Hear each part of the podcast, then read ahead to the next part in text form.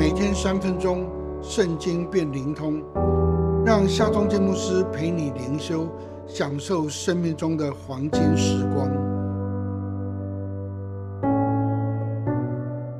耶利米书三十四章十七节，所以耶和华如此说：你们没有听从我，个人向弟兄邻舍宣告自由，看哪。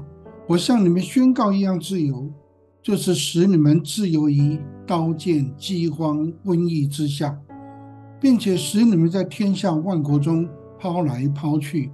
这是耶和华说的。巴比伦围困耶路撒冷，南国犹大将灭。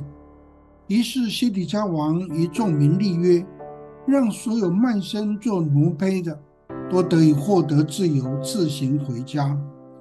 众民都立约释放奴婢，但是后来却又都后悔，把得自由的奴婢又招回来，继续的做仆役。依照摩西的律法，贫穷人如果不得已卖身做奴婢，当喜年来到的时候，所有的奴婢都要得到主人的释放，自由回家。因为上帝的心意是要让人得自由，得释放。而不是要成为奴仆。由于民众已经立约要释放奴婢，却又后悔，召回他们继续做仆役，出尔反尔。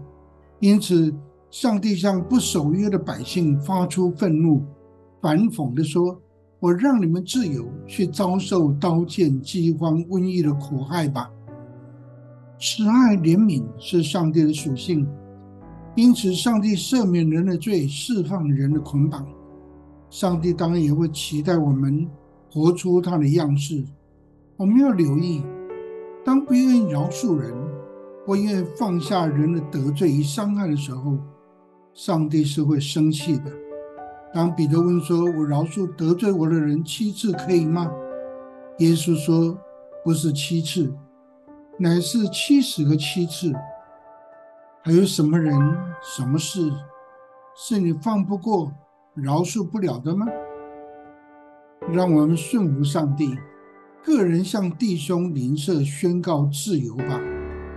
主教导我们的祷告说：“免我们的债，如同我们免了人的债。”唯愿这个祷文成为我们生活的实际。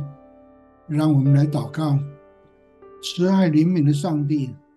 我们是按你的形象样式造的，求你帮助我，让我也能够用你的慈爱怜悯来对待人。奉靠耶稣基督的名祷告，阿门。